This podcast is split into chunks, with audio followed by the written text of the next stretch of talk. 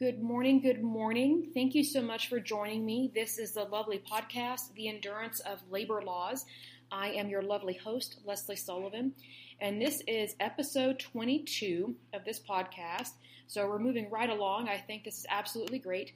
And today we're going to take a look at the International Union of Operating Engineers.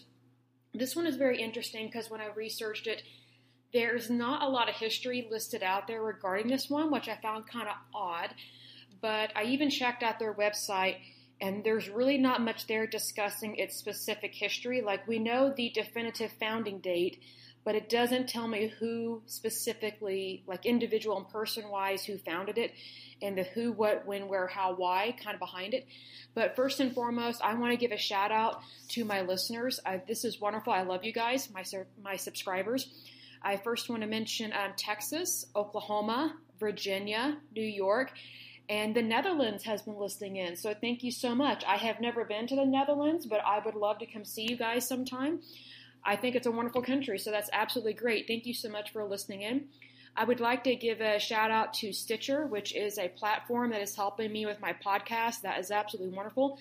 I would love to give a shout out to my internet provider, which is Cox Cable. They have been absolutely wonderful with my internet. They have just been phenomenal helping me with this. Just really good internet connection, making sure that everything is loading in terms of being able to use high speed high speed internet, if I could say that correctly there. So that is really good as well. And also, I wanted to give a shout out to any and all that have uh, encouraged me to do this podcast. There was actually a young woman that I met many years ago in my 20s. I was looking for an apartment and President Obama was president at the time, and we were just talking, you know, just about everyday life and you know what's going on in our country. And she said, "You need to be on YouTube. You need to do media. You need to get out there. You're really good. You have a great voice. You know, just just go do it." And unfortunately, I did not follow through on that way back then. Uh, for whatever reason, I was working, and I, I wasn't really sure whether or not to do that. But I have been in media and the entertainment industry off and on let's see, it goes back to when um, I started doing vo- voiceovers when I was probably 16 or 17, maybe when I was 18, because I started doing voiceovers um, before I graduated high school and then went to college. And Oklahoma is not known for its media per se in terms of entertainment industry, but we're slowly getting there. But needless to say, people from all over the world have used my voice and um, have asked me to help them out with different things. And I've also worked as a model a little bit here and there locally in Oklahoma City. So I've done that as well. I've done some artwork. So I've done quite a few different things besides being in the accounting world. It's kind of one of those things I would always fall back on accounting because that work is always there. So for example, if uh, if a contract fell through on modeling, it, it yes it disappointed me, but I knew that I could always go into accounting to make up for that lost income. And so that way I make sure I have access to food, water, and shelter and that, you know, I'm going to be able to pay my bills. So that's really good there.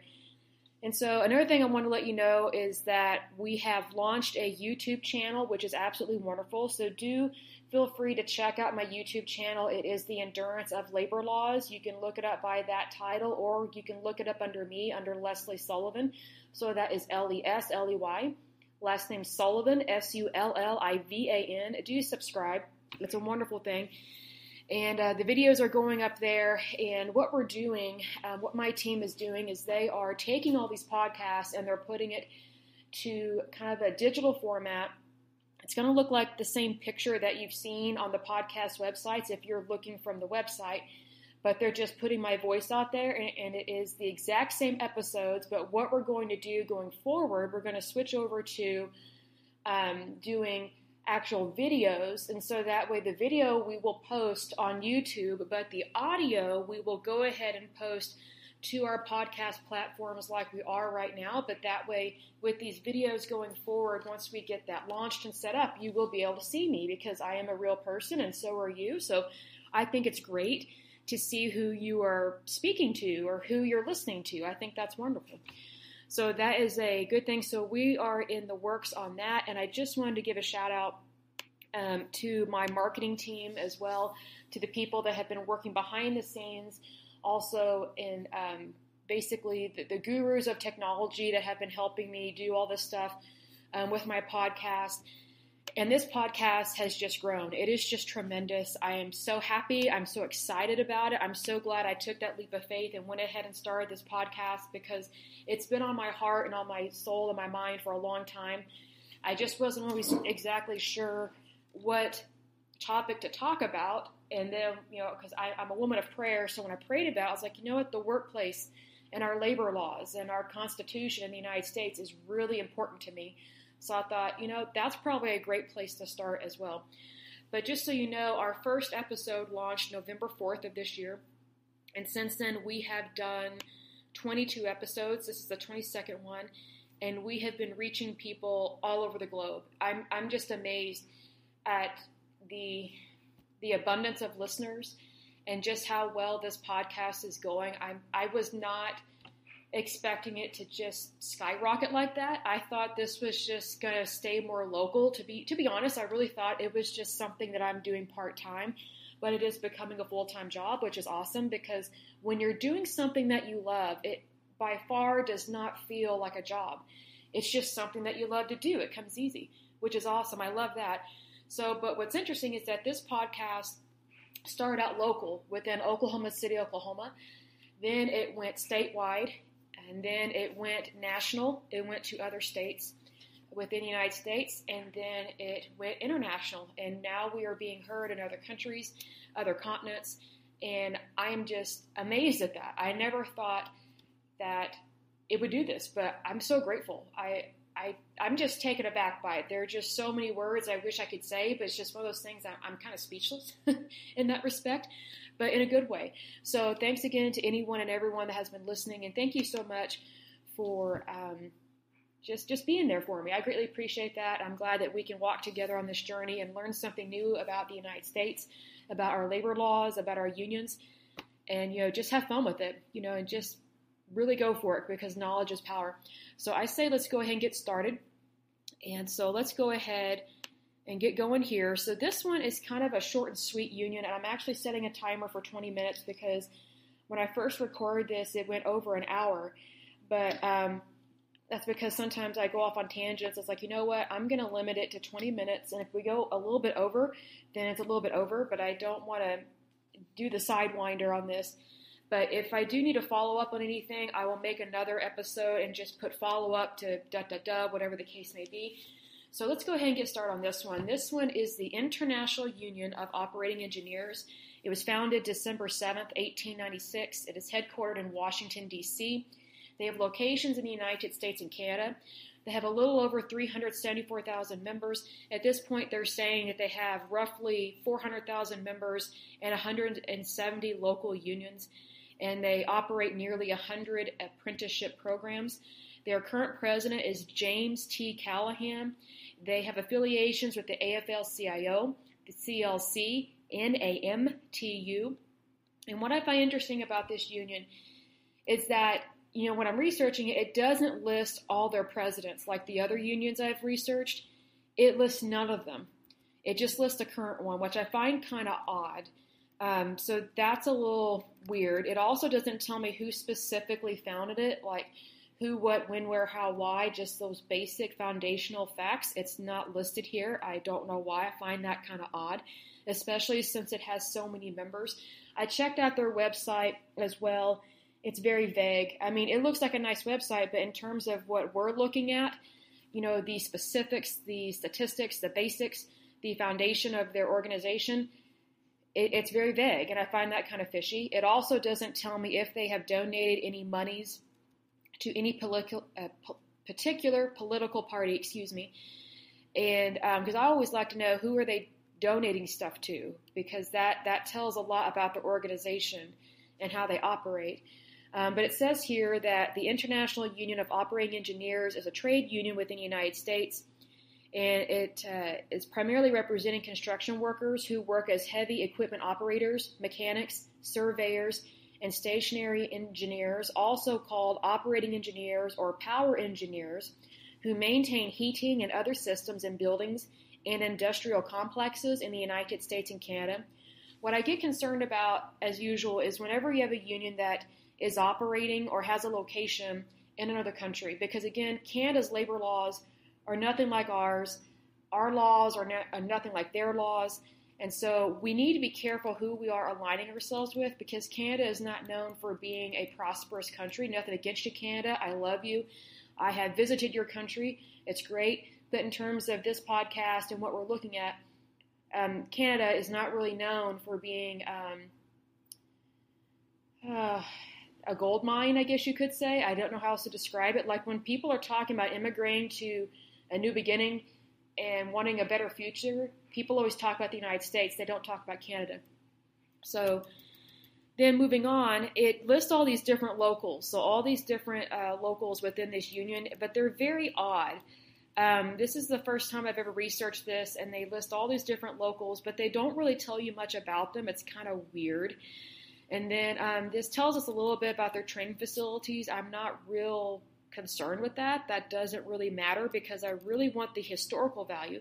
The most historical value I have found is where it says on April 10th, 2019, President Trump visited the IUOE Training and Education Center and issued two executive orders to change the process for how pipeline projects were approved, which aimed to simplify the process for oil and gas companies in the United States. I think that's wonderful. I know some people don't like Trump, but here's the thing he did a lot of things for, that were for good for our country that we don't know about. And this is really a true testament to how he works. You know, I know some people didn't like him because he's from New York. He's a New Yorker. He, he can be loud, bombastic. But here's the thing that's just the New Yorker in him. That's just where he was raised. Number two, he's a very successful businessman. And what I think is awesome about Trump, this is his natural skill set, is he can walk in to any type of environment, any type of business association, any type of company. He can assess the situation and he can come up with an idea immediately on how to help make things more manageable, run it better, and for things to be run more efficiently. That is his natural skill set, and that's why he is very talented in business. That's why he is so successful. So, that's one of the great things I wish more people would realize about President Trump is that, you know, he was a very successful businessman for, gosh, 40 years or something before he became president of the United States. And I think that's a true testament to how he understands how businesses run and that he can definitely help uh, our government run better and be more efficient in terms of budgeting and you know help companies be able to have pipelines and things like that because we do need pipelines. I know we have some environmentalists listening, but the point is, all types of energy are, are good, good energy. All types of resources are good resources. So I say that we should use them and use them responsibly.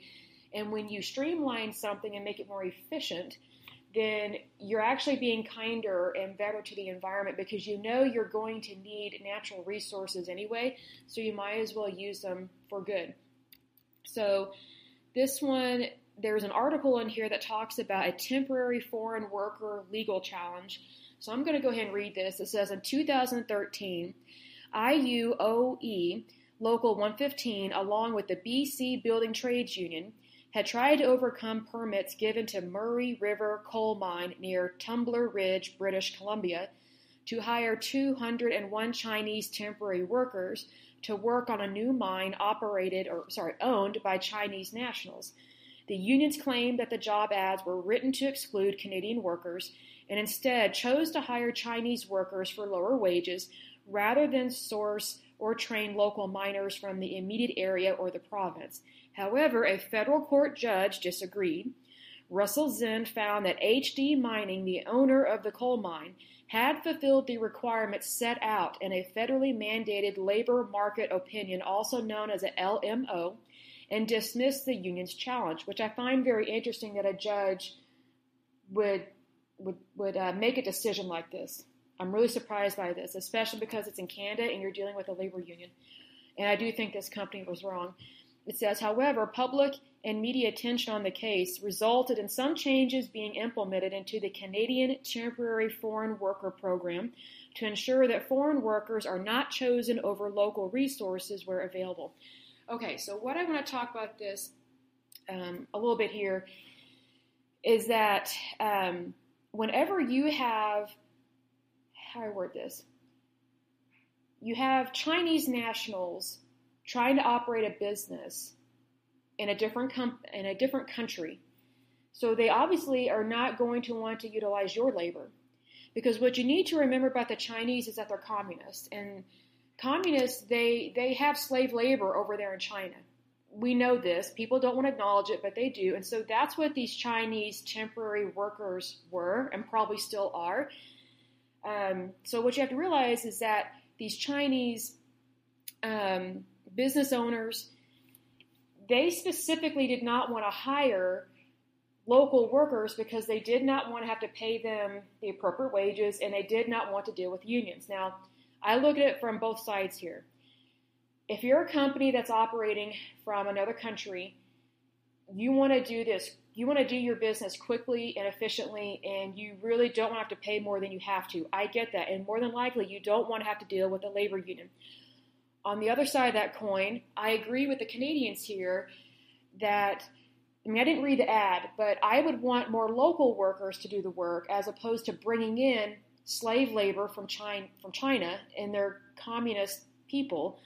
Because what people don't know about China is that the reason why they have slave labor is how they set up their school system. And I know this because I dated a, a guy from China many years ago. He was probably like 10 or 15 years older than me, but we were talking about how we each went to college. And, you know, I, I was asking him, hey, how did you come to the United States? How did you get into school? Like, I know nothing about that because his journey was completely separate or different than mine because I was just more along the lines of the girl next door, per se, and his is coming from a different country. So, the way it works in China is if your parents, uh, first of all, at that time, it was a one child uh, law back then. So, his parents had to fork over a lot of money for his sister to be born because if you don't have the money uh, to pay for a second child to be born, then the um, the communist police department, I guess you could say, they basically force force these women to have abortions and they sterilize them right there on the table uh, while they're having the abortion. Um, so basically, his family did have money. They were not super wealthy, but they were they had enough money that they could pay for his sister to be born. And then when you're going to school, we're talking about in public school system here in, in communist China. So basically, you you get to go to school, but it's not the same way as here in the United States. He told me that you know, if you want to go all the way to college, you can. That's your choice. But in China, you don't have that choice. You have to pass all these exams, and if you don't pass an exam to go to the next level, then you are forever stuck at the educational level, and you don't get to go on to the next level. I was like, what do you mean? And so what he told me was that over in China, because their school systems are controlled by the communist government and they want to control people's lives, they control the labor. They have a lot of people. excuse me. Let me get a drink of water. They have a lot of people that are slave labor, and the way they control them is this way. Excuse me for a minute. So what happens is so he goes to school. He goes to a public school that's managed by the communist government, which is the most common school there. It's like our public schools here. It's run by the government. You have a department that manages it, but it's way worse over there, way more controlling and way more vicious in terms of control. So I think it's around fourth or fifth grade, you have to take a test, the kid does, in order to get into middle school. If you don't pass that test to get into middle school, you are forever stuck at a fourth or fifth grade level education, and you are not allowed to move up in the social status or social structure of the Chinese society. And so then you will always have that kind of job that meets the fourth or fifth grade criteria. So let's say, for example, you might be a rice farmer, you might be a nail technician or a construction worker, whatever the case may be, but you are never ever allowed to move up because you failed that test, and you are only allowed to take it once. So he passed, he got into middle school, and as you go further into the school system, you, you move higher up, it gets way more and more competitive. You know, Asians, they're not necessarily smarter than Europeans or the Irish or the English or Americans, whatever the case may be. The reason why they do better in school is because most of them had to study really hard from the moment they could read and the moment they could learn something because it is literally that intense in the Asian culture, especially in China. I don't know about Japan, but in China it was very much like this. So he got into middle school. Then the, the, the rush is on, the test is on, the pressure is on to pass the test to get into high school. If you don't pass that test to get into high school, then you are forever stuck at a middle school education. So the highest level of a job you could get is something that someone in middle school would do which is like, I don't know, 12, 13, 14 years old, whatever their skill set is, that's where you stay at for your entire life. Then, let's say you get into high school like, like this guy did, then the pressure is on to get into college. So not only do they have public schools over there, they have, they have private schools, but he wanted to come to the United States and go to our universities. And the reason why is because these international students, they want to work in the United States. And they know that if they get an American degree, uh, you know, get a degree from an American college, they will have a way easier job of getting a job in the private sector if they graduate from an American university as opposed to a university in China. That doesn't mean that these universities in China are not accredited because they are. It's just easier to get a job in the United States if you have gone to college in the United States and you're already accustomed to the American way of life and you're already being introduced to these people, and plus you have that degree to back you, so to speak. So, as we've talked about in previous podcasts, it's very difficult for international students to come here to the United States because, first of all, their education is going to cost way more. What might cost you and me $4,000 a semester would easily cost an international student $14,000 a semester, and that is at a public state university in Oklahoma. So I can only imagine what Harvard and Yale and some of these other schools charge. It's insane.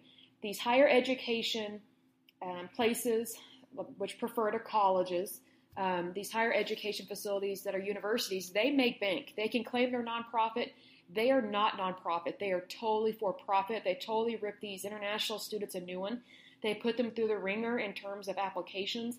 And also, they have them submit bank statements proving they have all these monies in their bank account, whether it is their personal bank account or whether it is their parents' financial bank account. And they have to submit financial statements and financial records proving all this. So these higher education places, you know, they're claiming to be inclusive and that they care about people. They really don't. They're in it for the money. So just because someone says they're a nonprofit organization, I don't believe that because in order to stay in business, you have to be for profit. Unfortunately, with the higher education system, they make so much money, it's, it's unbelievable. So not only are they making money off of, you know, in-state um, tuition, out-of-state tuition, but also international tuition. Excuse me.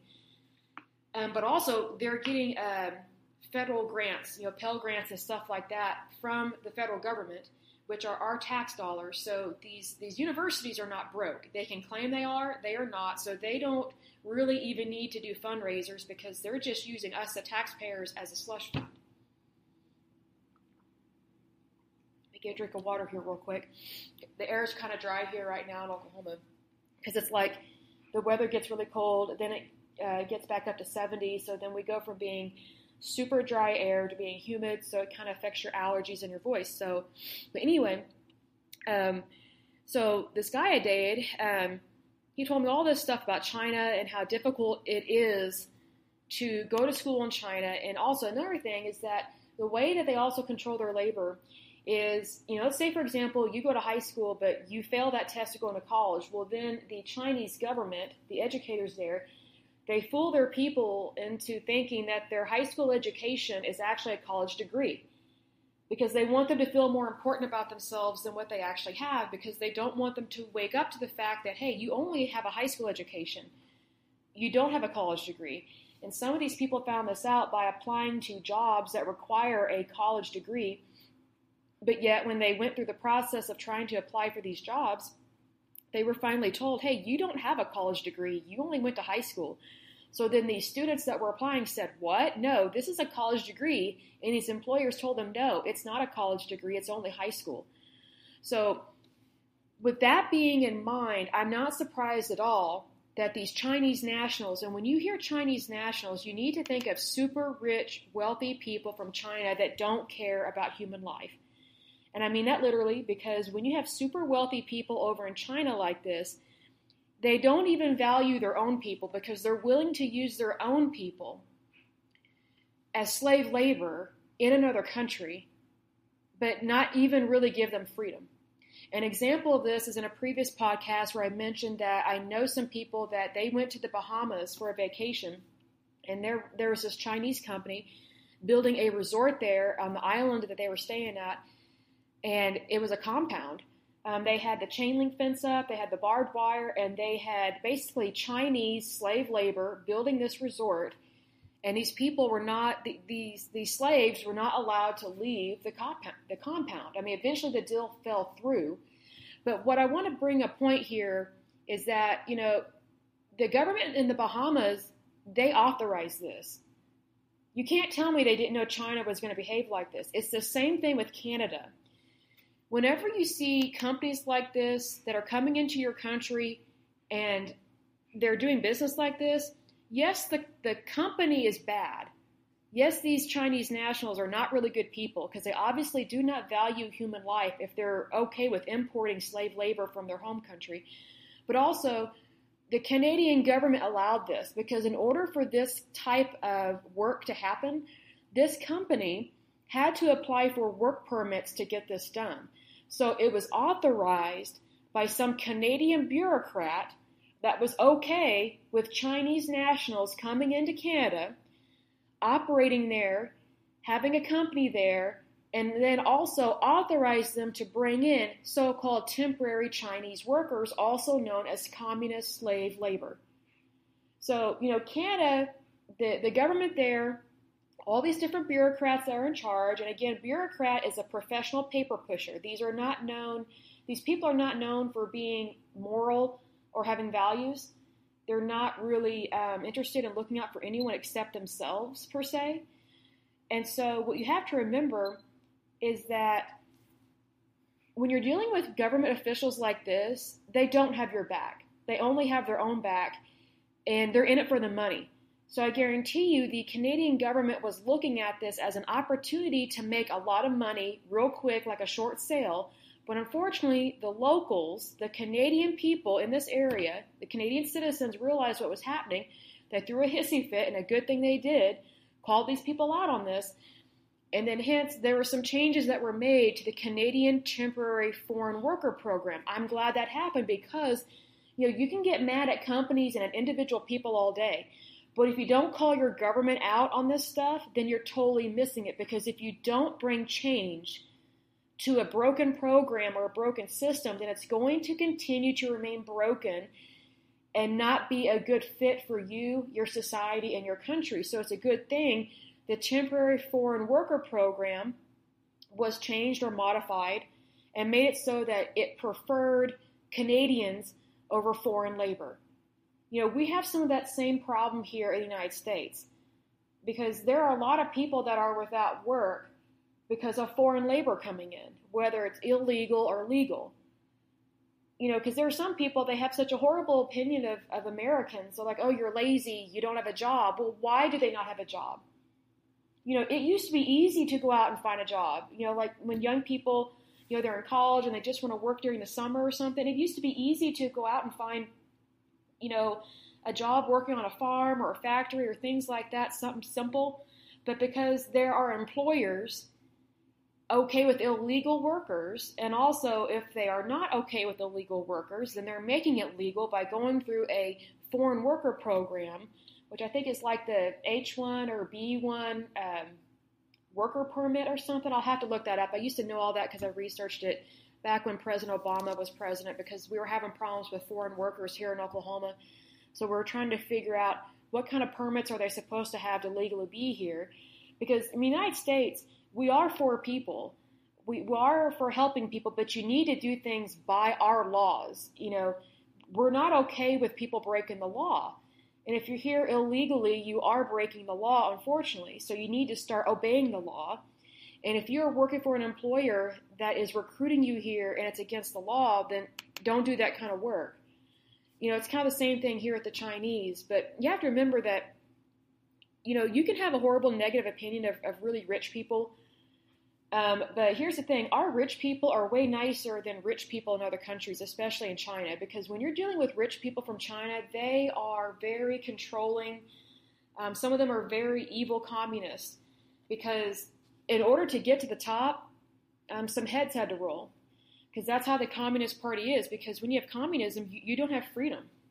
And we can see that here with these Chinese workers that were considered temporary.